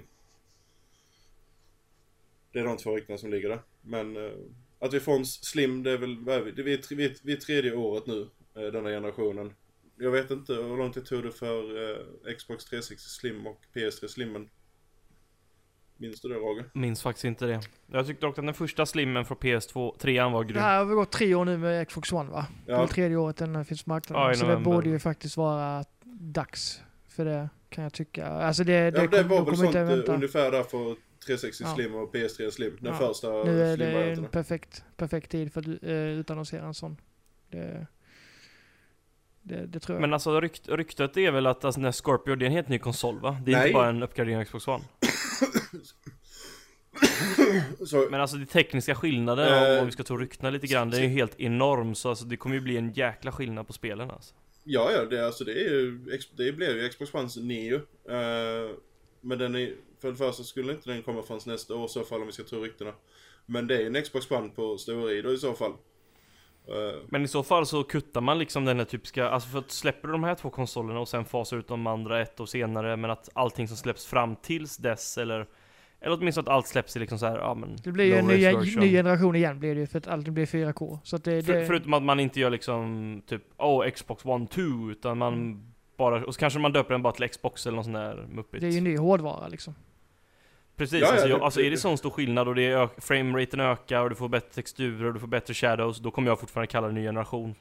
Ja, det känns ju som det faktiskt. Om det är, alltså om vi ska tro ryktena om 6 teraflops, alltså det är ett 980-10-kort om vi ska tro det liksom, och det är fan vad jag har i min burk som kostade 7 000 för ett år sedan, och den kostar typ 6,5 idag tror jag. Det är ett rejält hopp om det där stämmer. Mm. För de snackar om, det är ryktena säger i alla fall. Men, så att, och då kostar den ju 6 000 garanterat i alla fall. Men att vi får se en slim i år är ju som, det är inte omöjligt. Det är som Roy sa, det känns rätt i tiden. Det är också så här i slutet, vet man, cutcast, vi kan göra allt mindre, vi kan göra allt billigare. Det är en naturlig del av cykeln. Nej, det finns utrymme för det.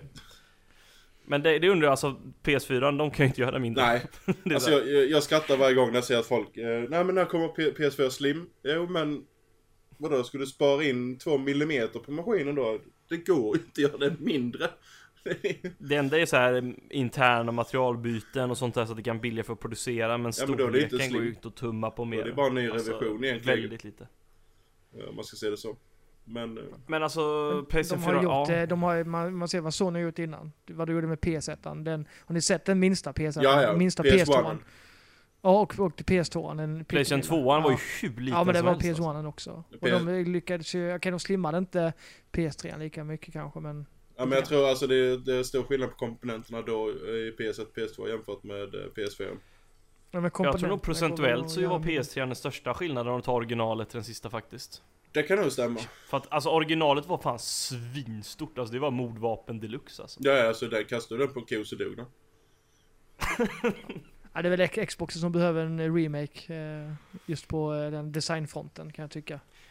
Vilket är bäst mordvapen? PS3 eller Xbox One? Nokia 3110. Alternativt IBM 80-tals enbord. Nej men fortsätt själv. Ja, men så länge den är lika tyst som det där. Alltså jag älskar att Xboxen är så tyst. Så det är det bästa med Xbox One. Så att fortsätter den vara det så är det asnice. Quiet and calm. PS4 låter ju like som it. Den håller på att dö ibland när man spelar de krävande spelen. Inte min. Jag var byggare Bob nyligen faktiskt. Byggare Bob var det?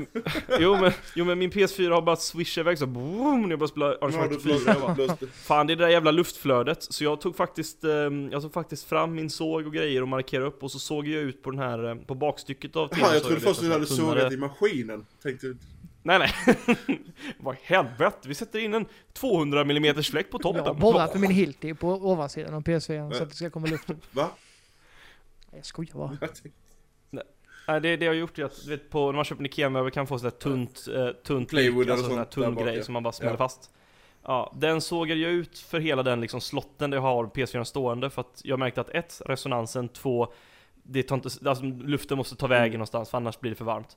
Och då blir det jättetyst. Så att det är väl det största problemet med PS4, att har du inte liksom, om du inte har luftflöde ut, alltså det räcker inte med ett litet hål, eller jag hade ett stort hål för kablarna. Du måste ha fritt bak. Det är egentligen elektronik 101. Jo, fast alltså det problemet får du inte på Xbox One. Nej, men så det är väl egentligen skillnad med Xbox One och PS4, att PS4 nog intern när det gått. Den blev varmare. Men alltså då hade jag hellre sett att man sätter den externt eller att man. Ja, det har jag sett om det får ner värmen. Ja, nej men så det gjorde jag i alla fall. Och det gjorde jätteskillnad. Så med PlayStation 4 Neo, se till att man kan ha den. Alltså den ska inte stå i ett glasskåp. Men jag menar, du ska inte behöva. Om Xbox One kan göra det så kan ni också göra det. Så, ni är bättre på hårdvara än vad de är. Så att fixa det med Neon så blir jag glad. Så slipper jag göra sönder med TV. Du slipper gå in där som Hans Kersteiger. Fast man känner sig rätt bra efteråt. Man bara, nu är den tyst. Jag har ju mina ganska tight, men kan ju vara anledningen. Låter in också med ett flygskepp när du spelar spelen. Ja, men PS4 låter ganska mycket, men Xboxen står ju också där och den låter ingenting. Men har du också sån tunn grejs på baksidan eller? Ja, det är ett metallskåp är det ju. Det är metall. Ja. Då får du köpa en annan borr.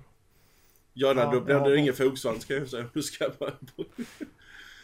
Nej, men om vi ska avsluta Microsoft här, där är väl inte mer större. Vi vet inte så mycket. Jag tror inte vi kommer få så mycket mer. Vi får ett Forza och så men är det vilka mer av vad vi vet. Spela, för de har inte så mycket första party studios. Crackdown multiplayer, skulle inte den komma i sommar? Den skulle komma i sommar, ja. Så det kan vi kanske få se. Då kanske bara, nu kan ladda ner den nu.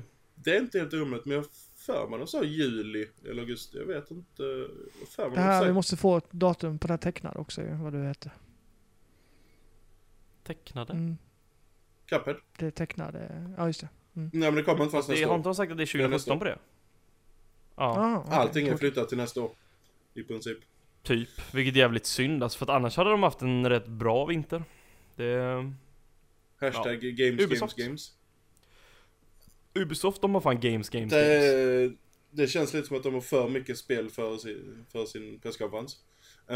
Och jag tror, du har snackat om det, Sjöland. Splinter Cell blir sista announcement. Det är min, som du och jag diskuterade igår, att min take på deras utannonsering för där de alltid när Yves Guillemot kommer upp på scenen och tar det sista där. Av de IP:erna Ubisoft har så är ju Splinter Cell största, eller högsta lågåt, som låter lite fel, men det jag verkligen tror kommer att ske. Vi vet att Splinter Cell har varit i produktionsstadiet ett bra tag nu. Och vad var det, 3 år sedan senaste Splinter Cell, va?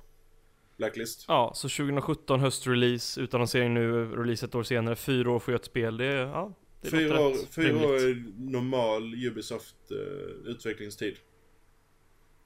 Ja, så att jag hade gärna velat se ett Rayman-spel, men jag tror med tanke på hur mycket de har släppt spel till mobil så tror jag att det är, de tjänar nog mer pengar på att göra de spelen där faktiskt. Både Rayman, hur populärt det än var, så är det alldeles för lite spel för att ta den slotten. Jag hade älskat ett 3D Rayman igen, men... Jag älskar de spelen. Jag tror inte. Jag äger typ, de är grymma, alltså. Äger typ allihopa på 4 olika konsoler. Alltså jag har inga problem med att få ett 2D Rayman. Alltså 3D. Ja, men jag har inga problem med att få ett 2D i den. Nej, men jag tror bara att med tanke på hur jäkla mycket de pushat det på mobil så har jag svårt att se att de... Jag tror de har insett att det kostar mycket, mycket mindre att göra det här och vi tjänar mycket bättre i relation till vad vi liksom utvecklar. Men vad hette det där? Wild, eller vad hette det? Ghost Recon Wild. Det som de visade förra gången. Det såg ju asnice ut. Och det kommer... Nej, jag fick ju en trailer nyligen. Det med han red på en apa. Det var vad han red på. Det såg ju ascoolt ut. Hette inte det Wild? Nej, men han red ju genom Wild Putin Simulator. Ja. Med björnen på PlayStation Experience. Nice. Det vill jag se mer av. Det var fan grymt. Alltså, när han gick ut och skrek och det kom en jävla björn, jag bara... Det är väl Ansells nya projekt ju. Det är inte Ubisoft. Ja, det är det kanske. Det är Ansells. Ansell är inte på Ubisoft längre. Nej. Okej. Nej, det var PlayStation, du har rätt i det. Det är hans, alltså du börjar på stenåldern eller på sig, men väldigt jättelångt bak, så går du framåt, det är där du hoppar i tidsåldrarna. Ja, men det var det där Ubisoft, han Ubisoft-snubben, Ansel som gjort Beyond Good and Evil bland annat. Det var därför jag... Sen fick han sparken från Ubisoft, sen kom han tillbaka och köpte upp ett IP och sen fick han sparken igen. Men det är Ansels nya projekt, jag vet inte om du menar Roger. Men ja, och sen har vi ju typ Watch Dogs, vi har, eller Sjöland, du kan det bättre än mig. På Ubisoft är gameplay från South Park Fractured Butthole. Alltså den titeln är så bra. Den är så klockren. Vi kommer att se gameplay från For Honor, för det har vi fortfarande inte sett något riktigt vettigt gameplay från. Speciellt den kampanjen, som vi vet att där finns faktiskt en kampanj. Fast vi såg ju rätt mycket för det. Ja, men kampanjen, det var multiplayer. Nej. Det... vad mer? Vi har Ghost Recon Wildlands. Som garanterat kommer att se mer av. För att jag tror att... Ja, vi kan gå in på det senare. Hundpassarna 2. Watch Dogs 2. Har vi... Ja, vi kan lägga och ta nu.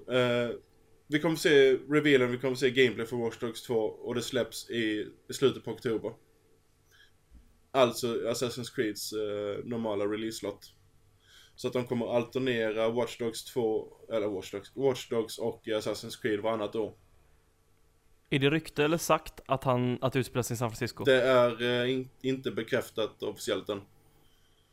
Okej. Och då han var typ typ filippino eller asiat. Nej, asiat-amerikan. Alltså han var inte någon kombo där. Jag tror han är tror hans föräldrar... För jag vet att många som misstog bildet och sa typ generic white guy. Nej, bara, du ser klart och tydligt att det asiatiska drag i den karaktären. Det är inte någon generic white guy på den. Det är en asiat. Jag vet inte. Fast det är ju lite generic asiat och gör en smart hacker alltså. Det är ju lite kränkande faktiskt. Ja men herregud. Ja, herregud. Ja, och sen utspelar sig i San Francisco, skulle vara ännu mer kränkande nu för att, nej. Och så har han en scarf i och med att det är San Francisco. De måste, vet du vad de måste göra? Marty Sliva måste vara en karaktär. Nej. Får jag skjuta honom? Idang Office. Nej, men skämt åsido. Assassin's Creed, Watch Dogs alternerar där i slutet på oktober, den normala slotten. Och sen då South Park. Vad sa vi det kom förra gången? Ja, alltså det skulle kommit under vintern när de körde de körde ju sin vinterbuild-up med serien och det skulle kommit där men så blev försenat och de skämtade om det i serien. Jag hoppas det kommer i vinter igen. Jag tror dock nästan att det kan bli förflyttat ett helt år fram faktiskt. Lugnar ner dig. Fast alltså, jag tycker att om man missar det i Windowet då tycker jag hellre vänta ett år för att det är så perfekt och som de hade tänkt tidigare. Men nu var det så jävla lång utvecklingscykel. Ja, då var det ju så alltså, jag tror de byggde upp alla avsnitten där. Nu. Att det skulle komma... Nej, men de kommer säkert göra samma sak, du vet, att de gör en trilogiavsnitt på slutet. För det gjorde de ju här då, med det konsolerna och att de klädde ut sig till Sagan om ringen. Och jag tror att de... Jag tycker så här, om de inte kan få in det timeframen med spelet och serien med trilogin på slutet inför vintern. Och släppa spelet veckan efter att... Du vet, när det egentligen ska fortsätta med avsnitt, men att säsongen på tv är slut. Då kommer spelet. Alltså det var ju tanken och det har varit så perfekt. Och det känns som att South Park är ett grymt julspel. Mm. Jag tycker det i alla fall. Så om det inte kan få in det i år, vänta ett år till. Min prediction är att det kommer i februari, mars. Närmare februari skulle jag säga. Och sen... Min prediction är i november 2017. Nej.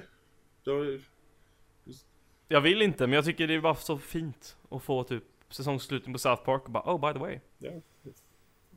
Vi sätter upp sån här... bettlista sen, se vem som hade mest rätt och vinnaren från Piggelin.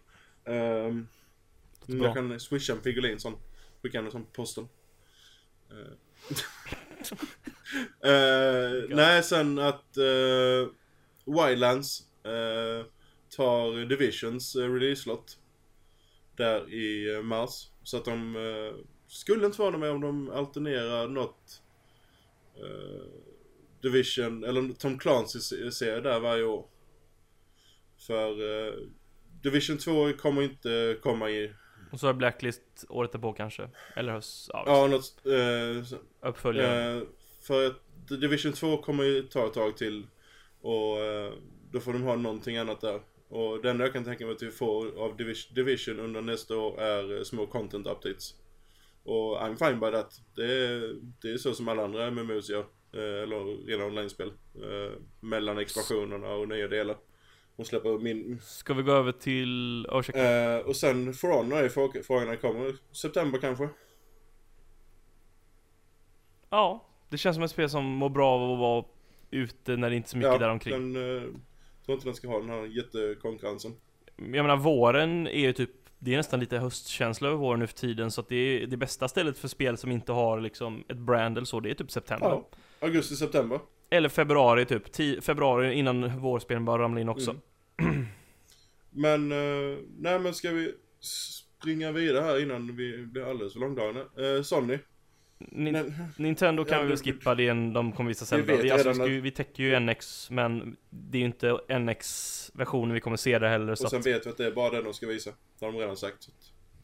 Om de ska streama i några timmar och med utvecklare och sånt där. Det kommer bli skoj att kolla på, men alltså, det är Zelda. Vi kommer få information, men alltså, det kommer inte vara exklusivt för... Eller alltså, det kommer ju se annorlunda ut för NX'an. Ja, och de kan ju inte visa upp NX gameplay, för det innebär att de måste visa upp NX-kontrollen. Och då skiter det sig. Ja. Jag fortsätter fråga varför i helvete de inte utannonserar maskinen nu när det är 9 månader innan den ska släppas. Alltså det räcker med att visa upp. Alltså de måste ju klart hårdvaran på den. Alltså bara visa upp den och typ så här: vi har de här spelen på gång och flera. Vi kommer visa upp, vi kommer ett evenemang senare i år för att visa upp det fullständiga. Lite så som, gör en teaser bara. Så folk liksom bara, designen på maskinen och handkontrollen. Så brövar man inte mycket mer. Ja, i slutet. Det blir jättefint. Men alltså, så blir det inte. Det finns inget större event än E3. Om du ska nå ut till general public. Jag får göra en year prediction. Zelda U, eller ja, Zelda NX, Luigi's Mansion 3 och Pikmin 4 är launchspel för NX nästa år. Det är väl inte helt omöjligt. Roger, här och Nintendo Tokyo. Nisa, något mer du? Det blir väl Tokyo Game Show de utannonserar den på eller något sånt. Nej, jag vet inte. Ja, det skulle väl vara där i så fall, men jag tror inte ens det. Jag tror de kör stenhårt på sina Nintendo Direkt. Det är riktigt ju. Jag tror E3 har så här, jag ser mer fram emot fotbolls-EM just nu. Alltså jag tycker E3 har sen det, jag fick reda på att NX inte ska vara med och alltså det känns bara vi kommer få se massa uppföljare på spel. Och Sony kommer satsa på VR. Det är det de kommer visa, för de har inte så mycket spel heller. Det är väl typ det. Har Sony inte mycket spel? Jag tror inte det. Jag tror inte de kommer visa upp så mycket nytt som man har sett innan, utan det är väl mer bara det som har varit. Och sen så kommer de fokusera på VR. Mm? Ja, jag tror de kommer fokusera på VR-grejen. Mm. Du kommer bli glatt överraskad. Jag tror God of War 4, Crash Bandicoot, säkert mer plattformsspel. Det var ju en snubbe som gjorde Cortex-snubben. Han snackade om att han varit med i flera spel som hintade på gamla PlayStation-klassiker. Jag tror vi får en revival av flera karaktärer där. Vi får God of War 4 i Viking World, och vi får Neo, och vi får mer spel. Men det som jag säger, de kommer att sätta, där kommer vara en hel del fokus på VR i och med att de släpps i höst. Det är ju nästan... olagligt för dem att inte fokusera på VR och visa upp det, i och med att det släpps just. Det är bara att det kommer bli jävligt tråkigt för oss att kolla alltså på, för att vi fattar inte varför det är coolt. Nej, men sen så, alltså vi fattar ju varför det är coolt, men alltså demonstrera VR på en 2D-skärm. Att sälja VR med en presskonferens känns väldigt plastigt. Det är typ som att jag förstår att ni vill att ni ska övertyga oss, men det, alltså, när ni som utvecklar era sakerna med målet att sälja om det ska se imponerad ut och få oss att fatta vi ska vara imponerade, för att du kan inte föra över upplevelsen med VR till oss i tv-soffan. Det kommer bli svårt, så att jag tror tyvärr det kommer kännas så här, men vi vill bara typ testa det på webbhallen och liknande, för att innan dess gör det inte något för oss. Jag tror tyvärr att vi kommer att ha ett block på typ 30 minuter där vi får se massa spel som för oss inte kommer se imponerande ut, men att om du testar det själv så är det en annan sak. Så att de som är där kommer ju prova VR, så de kommer ju prova det på mässkål sen.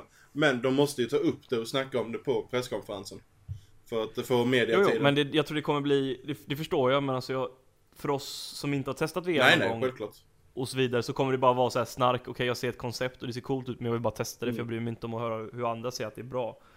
Jag tror det är problemet med att de kommer att jag tror det kommer bli lite sömnblocket för många som inte testat VR. Ja, men det kan inte både... Jag är fan orolig. Jag tror fan det kommer bli skittråkig mässa. Jag känner väl på mig alltså. Vi vinner EM istället. Ja, jag hoppas på det. Zlatan. Det du inte drog upp där, Sony Bens nya Open World skräckspel. Vi har Ready at Dance nya spel. Och vi har London Studios har ju fortfarande grejer på väg som de inte har snackat om. Och som du säger, God of War. Vi måste ha gameplay från God of War från Santa Monica nu. Jag kommer ihåg att jag för typ 2 år sedan snackade om att de borde köra, eller alltså alla har ju snackat om detta, för det är ju så såklart. Alltså nordisk mytologi, come on liksom. Det är alltså Midgård och typ den där stora ormen. Alltså de kan ju bara byta ut första spelet mot de här. Det kommer bli awesome. Vad heter den ormen? Midgårdsormen. Vad sa du? Alltså börja spelet med den, alltså folk kommer vara så här: it's like the first game but even cooler. Och så typ har man så här en yxa och skägg och man bara yeah. Du som är fan av serien, Roger, ser du fram emot nästa God of War om det skulle varit nordisk mytologi? Eller vill du ha de gamla grekerna? Nej, jag vill ha någon helt ny huvudperson då, och alltså börja om, för att det är som med Uncharted, alltså det kommer till en gräns. Visst, det kommer göra, i så fall kommer det göra det snyggare, men det kommer fortfarande vara samma sak liksom. Jag vill ha någon ny huvudperson och någon ny story då och sånt. Så att, men om vi har... Det får gärna heta God of War, men... om vi har fått en ny huvudperson och sen har det utspelat sig i medeltiden, höll jag på att säga, men nordisk mytologi. Absolut, det hade jag varit pepp på. Inte Kratos. Nej, jag tror inte Kratos hade passat i... Jag tror vi får en nordifierad Kratos tyvärr, för att han är för stark som brand. Vi får Zlatan. Han är igenkänningsfaktorn. Jag vill leva. Jag vill dö i Norden. Alltså det är ju som sagt, det är roliga spel. Men utan att se ett likadant. Och han ser likadan ut, så vet man vad man får liksom. Och det är tråkigt. Och behöver se ett spel bara, ja, så här kommer det vara. Det är det som är lite trist. Och ormen är lång. Bollen är rund. Bra match. Ja. De är döda. Nej, men jag håller med där. Alltså, det finns många spelserier som hade mått bra, alltså att de hade brutit den spelbara karaktären efter x antal spel, för det kan bli för mycket. Lite nya miljöer och sånt hade gått bra. För att jag menar, God of War 3 är ju, jag gillade det som fan till, alltså remaken också. Jag tyckte det var så, men lägg det i nordisk mytologi och lite så andra miljöer och sådär, så hade det varit ganska jävligt nice. Däremot så blir det inga svenska papperskorgar, för jag tror inte den var uppfunna då. Jag vill se en blond sak som typ så här. Lite sån här Thor över den, menar du? Åt det hållet? Ja, kanske något sånt. Det hade varit nice. Det kommer vara en generisk snubbe med mycket, mycket muskler förmodligen. Så samtidigt så är det väl typ på gott och ont så är det väl the staple of franchiset. Ja, men det är det ju. Men Kratos har ju aldrig varit en intressant karaktär. Nej, det kan man inte skylla honom för. Det fanns potential i början av ettan, men sen bara, nope. Nej, den får gärna sätta i nordisk mytologi. Det kan bara bli intressant senare Chains of Pacing. Det är det jag gillar med Assassin's Creed på senare tiden, att de har hoppat väldigt mycket mellan både tidsåldrar och områden. De sprang från Italien till Frankrike till London. Alltså, har du ett franchise som inte, oavsett om det kommer varje år eller varannat år, du vill ha den här förändringen i scenariot, så att det inte blir samma sak hela tiden. För även om Ezio-trilogin var riktigt, riktigt bra, så var ju ändå allting utspelar sig i Italien och Rom. Det blev lite för mycket att se samma miljö om och om igen. Och tyst det blev han nu. Blomstrand, har du återhämtat dig? Lite. Men alltså, kommer Zlatan vara pre-order DLC då? Nej, det tror jag inte. Det är den stora...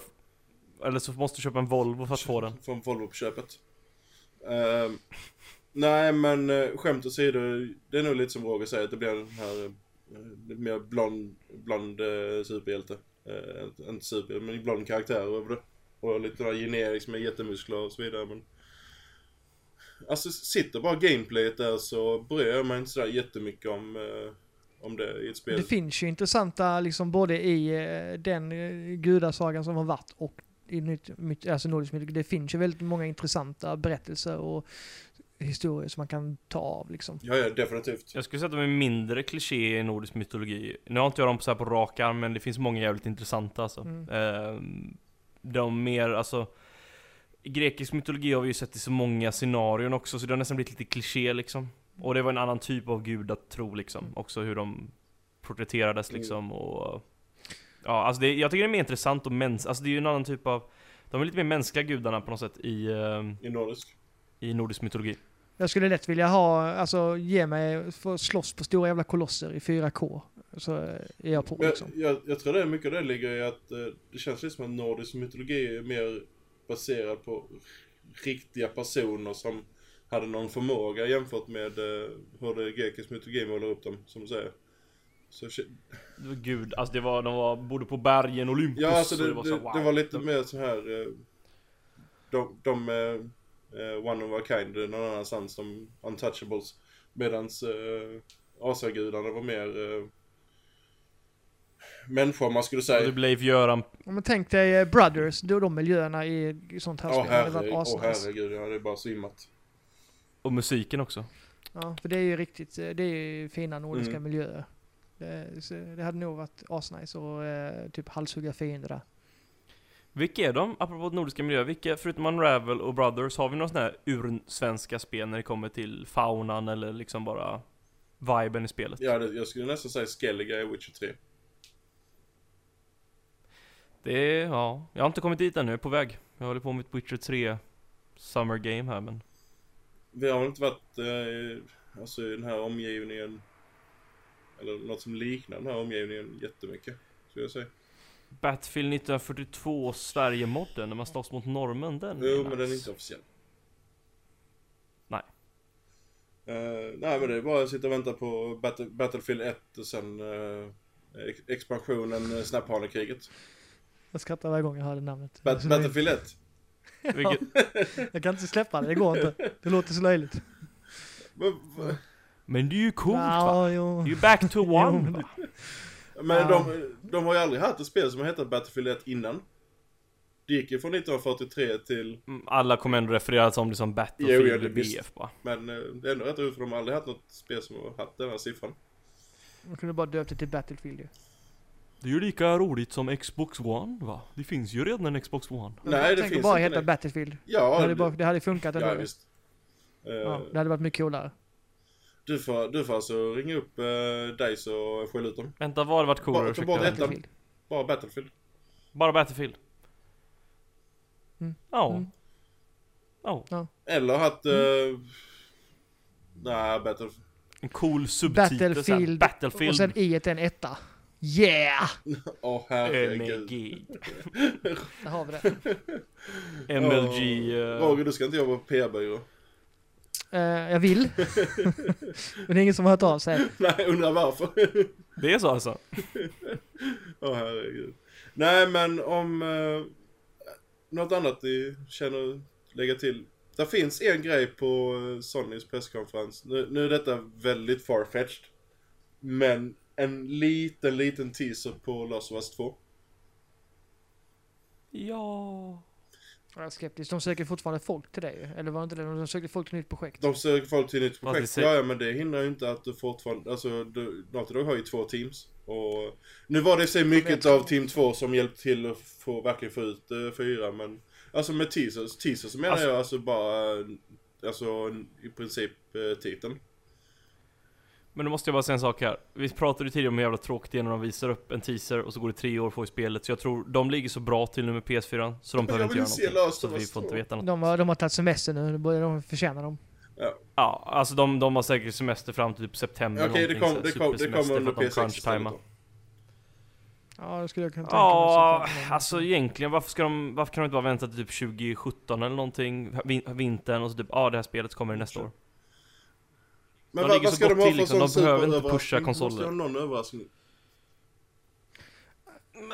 Det är så mycket läckor nu för tiden med God of War och allt vad det är. Det är också det som gör det lite tråkigt. Det är bara Nintendo som got their shit down nu för tiden. Det är inte Naughty Dog som äger Crash Bandicoot, antar jag. Nej, Sony äger dem nu med. Men den kommer vi få, alltså. Det är ju klart. Det var inte för att spoila, men det var ju en teaser på det nästan i Uncharted, om man säger så. Jag skulle inte säga att det var teaser precis, men det var lite mer än teaser. Ja, det var det nästan. Det var mer än teaser. Ja. Men precis. Sjöland, du snappade upp på det att det stod ju ingen så här copyright Activision i slutet någonstans. Activision har ingen credit överhuvudtaget i Uncharted 4 för det, så att Sony har köpt tillbaka IP. Jag tror det skedde redan förra året när Sean Layden grupp och ser den med Crash-tröjan. Jag tror det var låst redan då. Och när folk dementerar typ att bara han hade på sig en sån tröja, bara men jag gillar bara spelserien, och så var det ju typ att folk påpekade det, bara men Crash är med på, nu säger jag inte hur Uncharted, men du kan uppleva en viss dos av Crash där, och då så massa bara det kommer bara, och så går de sån ut sig bara nej vi har inte köpt det. När man säger, och när du säger det, alltså det är som att säga vi har köpt det, vi måste bara säga detta för att, men det, alltså det, om man har lärt sig något när man har följt spelindustrin, om de säger bara nej, det stämmer inte. Om de verkligen tar sig tid att gå ut och säga det, då stämmer det ofta. Ofta så antingen så svarar de inte överhuvudtaget, eller så kommer den här klassiska, vi kommenterar inte rykten. Men säger de, som du säger de rakt ut att nej. Eller verkligen dementerar rykten, så ofta så ligger det någon sanning i det. Men det som jag... Ja. Alltså vi säger big spoiler, alltså, eller ska vi säga spoiler, bara att man i Uncharted 4... Nu kan ni lyssna inte i typ en minut om ni inte har spelat Uncharted 4. Du får alltså säga till om de ska börja lyssna igen, alltså. Ja, om en minut ungefär. Man springer ut som Crash Bandicoot i spelet, och man spelar ju originalspelet. Roger, jag vet att du sa typ att jag vill spela samma spel igen. Jag vill inte spela samma spel igen, det där kändes inte bra. Och jag spelar den banan hade jag precis spelat på min PS Vita. Alltså, jag vill ha ett sånt spel igen fast med bättre grafik. Alltså så, jag gillar det. Men tror du ens det är realistiskt? Kolla Knack och Ratchet & Clank fast med Crash istället. Jag vill inte ha 3D på det sättet. Jag vill inte ha det. Klart du vill ha 3D. Jag vill ha samma vinkel. Det är en sån speciell. Ja, det finns inga spel som har. Man ser ju inte vad som händer framför. Ja, men det är det som är grejen. Det känns som att springa på en boll. Jag tycker det är skitcoolt. Jag blir bara stressad. Nej, men det är det som är så unikt med de crashspelen. Att man springer så. Jag tycker det är skitnice. Fast var inte det en teknisk limitation? Nej, alltså, men det ser ju skitbra ut fortfarande. Alltså, spelar för vita, jag tycker det ser jättebra ut. Till skillnad från många andra spel från PS1-tiden. Alltså så, de har ju löst det. Men det var ju för limitationen alltså, av ytan. Ja. Det var ju därför det inte såg så bra ut. För att du såg bara liksom... Jag tycker det funkar kanon. Verkligen. Tänk Banjo-Kazooie, tänk Mario Kart, Super Mario 4. Gör det med Crash, I'm there baby. Nej. Gör som Yooka-Laylee, alltså det är det bästa som finns. Vi får en rebirth och 3D-plattformsspel, vi får Yooka-Laylee, vi får Crash. Nej. Jag vill inte ha det så. Jag vill ha det som det gamla. Och så Crash. Ett nytt Super Mario Galaxy om 2 år eller något roligt. Alltså tjejerna, när jag har bakat klart så kan vi gå vidare. Nej, alltså jag förstår både Roger, jag förstår hur du menar också att ha det så här klassiska Crash. Sen samtidigt med tanke på hur bra både Knack och Ratchet har alltså styrts. Den typen av 3D-gameplay som vi har inte fått så jättemycket på senare tid. Jag saknar faktiskt riktigt bra 3D-plattformar. Jag tror att Crash skulle faktiskt kunna lyckas med det. Men där var den. Nu har det gått 1,5 timme. Ja, jag hade kanske bara ett annat spel jag försökte komma på som skulle kunna avsluta med. Men det försvann helt från min hjärna. Så vi skippade. Och sen innan vi... Oj, där var det dumt. Ja, det var jag skulle sätta i min sladd för att den började pipa. Då fick lite panik. Innan vi avslutar, Blomstrand, drar du vårt E3-schema? Hur vi tänkte göra med podcasten under E3? Ja, nu har vi lite klickare bakom. Nu ska jag ta upp vårt schema här. Ursäkta för det. Sjöland, du kan underhålla dem i några sekunder. Ska jag underhålla dem i några sekunder? Jag trodde du hade... Sjung, jag vill leva, jag vill dö. Nej, det tänker jag inte göra. Ska vi se här. Jag har ett litet dokument här, va? Jag tror du kunde utan till. Nej, vänta. Här har vi E3. Fast... Ah, okej. Jag säger bara vilken ordning presskonferensen är. Nej, men jag syftar på hur vi släpper om podcast och så vidare. Vilka dagar varje podcast kommer. Jaha, du tänker så. Ja, men det var framför mig. Det är så här, jag har ju gått ut tidigare. Och både i podden och på hemsidan och Facebook och Twitter också. Och garderoben. Vad sa du? Ja, exakt. Och vi ska ju ha en podcast-special under E3 för att det är så roligt att diskutera detta. Nu har vi bara suttit och snackat om vad vi tror ska hända. Och mycket kommer säkert hända och vi tror ska hända. Och de har ju redan sagt vad som kommer hända. Men vi ska, men vi vill ju prata om det efteråt. Och vi kommer släppa en podcast varje dag. Onsdag den 15 juni fram till söndag. Och onsdag, kanske väldigt sent, då får ni Bethesda-podcasten. Sen torsdag den 16 juni, då får ni EA-podcasten. Eller vänta, det där är fel. EA ska vara först. Nu har jag fuckat upp här. Då ändrar vi så. För EA är först. Så. Vi får EA den 15 juni. Torsdag 16 juni, då är det Bethesda. Fredag den 17 juni, då är det Microsoft. Lördag den 18 juni, då är det Ubisoft. Och söndag den 19 juni är det Sony. Vi tar faktiskt ingen för Nintendo. Vi ska inte ha en podcast bara för att diskutera ett spel. Nej, och vi är fokuserade på NXen. Och det är så lite, alltså visst, konceptet är där och spelet är där, men det kan vara så mycket som är unikt, grafiskt, tekniskt, tillägg. Jada. Så vi håller helt enkelt på det. Vi skriver självklart nyheter och Nintendo dyker upp relevanta saker fram tills revealen. Men det är då kan ni ge fan på att vi kommer ha en ordentlig podcast. Så att, ja. Vi kommer säkert lägga upp någon nyhet eller så med Zelda och så. Men vi känner att vi behöver vara en hyfsat ordentlig konferens eller en Nintendo Direct för att det ska få lite mer kärlek där. Så att, så ser schemat ut. 15 till 19 juni. En podcast varje dag. Cirka 30-60 minuter styck ungefär. Och så kommer vi skriva lite nyheter och så. Vi kommer inte vara superheta på gröten med nyheter. För att jag ska ha tema käk med alkohol för varje. Jag ska checka baguette och dricka rödvin till Ubisoft. Och käka Phil's Burger här i Sundbyberg till Microsoft. Så att jag är inte helt 100 hela tiden. Så jag kommer inte skriva direkt. Men Sjöland får täcka upp lite. Mm. Försvann Sjöland? Sjöland. Sorry, jag hade mutat mig själv för jag satt mig upp här. Om det inte är någonting mer vi har så här, så avslutar vi här och så hörs vi under... Ja. Jag får bara... Ja. Shameless plugging. Ni får gärna följa oss på Facebook, PlaySelect, och Twitter, PlaySelect.se. PlaySelect och, Sverige på Facebook. Ja. Nej, det har alltid varit det. Alltså adressen är PlaySelect Sverige. Ja, okej, okej.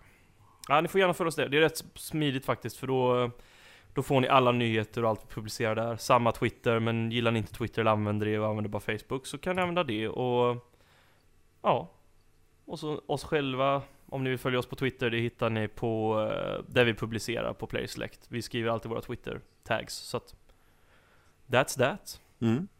Mm. Någonting annat? Annars så avslutar här i den här 30 graders värmen. Det är säkert 80 grader i min lägenhet nu.